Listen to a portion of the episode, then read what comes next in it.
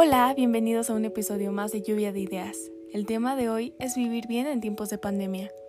Y es que si hay algo que hemos aprendido en esta cuarentena, es estar solos con nosotros mismos, a comunicarnos por medio de una pantalla e imaginarnos quién estará detrás de ella. ¿Cómo será? ¿Qué la apasionará y qué la asustará? Vivimos el distanciamiento social de una forma tan fortuita. No sabemos aún cómo vivir sin el contacto social necesitamos a nuestros amigos y familia. Recibir el abrazo de esa persona tan especial y platicar por horas mientras disfrutamos de nuestra comida favorita.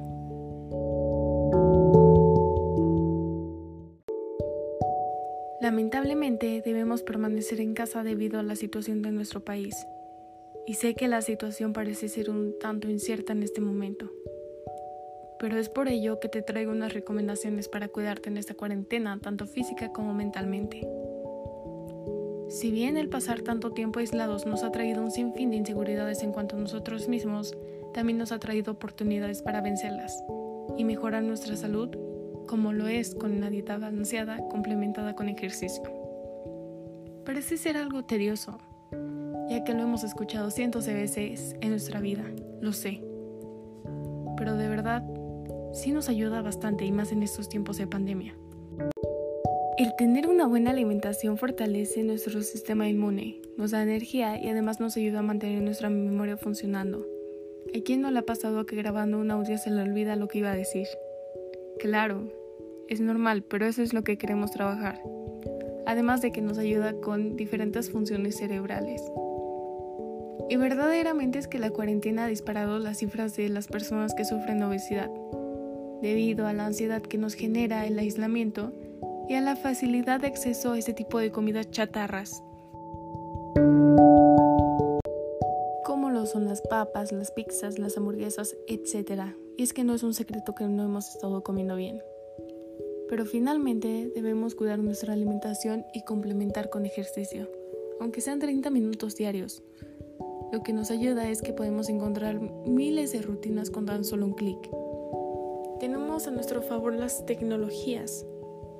Podemos encontrar rutinas de pierna, de muslos, de abdomen, etc. Un sinfín. Las investigaciones en cuanto al hacer ejercicio arrojan que nos ayudan a mantener una actitud positiva. Mejoramos nuestra autoestima y nos ayuda a tener mejores conexiones con las personas, además de reducir el estrés y la depresión. Pero, ¿No te gusta hacer rutinas? No te preocupes, busca coreografías en YouTube o incluso clases de zumba y motívate. Salta la cuerda o sal a caminar con todas las medidas de seguridad correspondiente. Pero sobre todo, crea una playlist que te motive y fíjate metas. Eso es lo importante.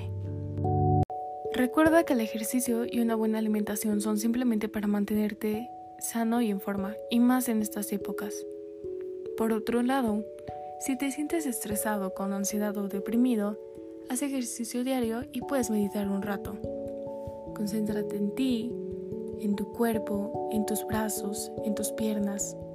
Siente el estado de tu cuerpo y pon la atención en ello. Además, te ayudará a sentirte mucho más liviano. Un momento a solas con música relajante te servirá más de lo que crees.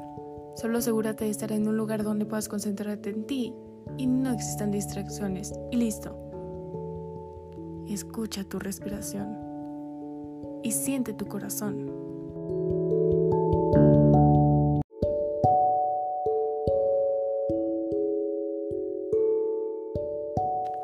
Pero si piensas que eso no es para ti, puedes pintar o dibujar mandalas.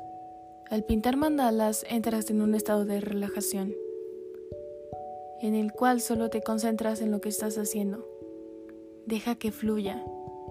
No pienses tanto en las formas y dimensiones de tu mandala, tampoco en los colores que deberá tener. Solo déjate llevar y que inconscientemente hables por medio de tu dibujo, que te expreses. Pero sobre todo pasa tiempo con las personas que te rodean, háblales, haz compañía y no te cierres. Nunca sabes lo que viven las personas junto a ti,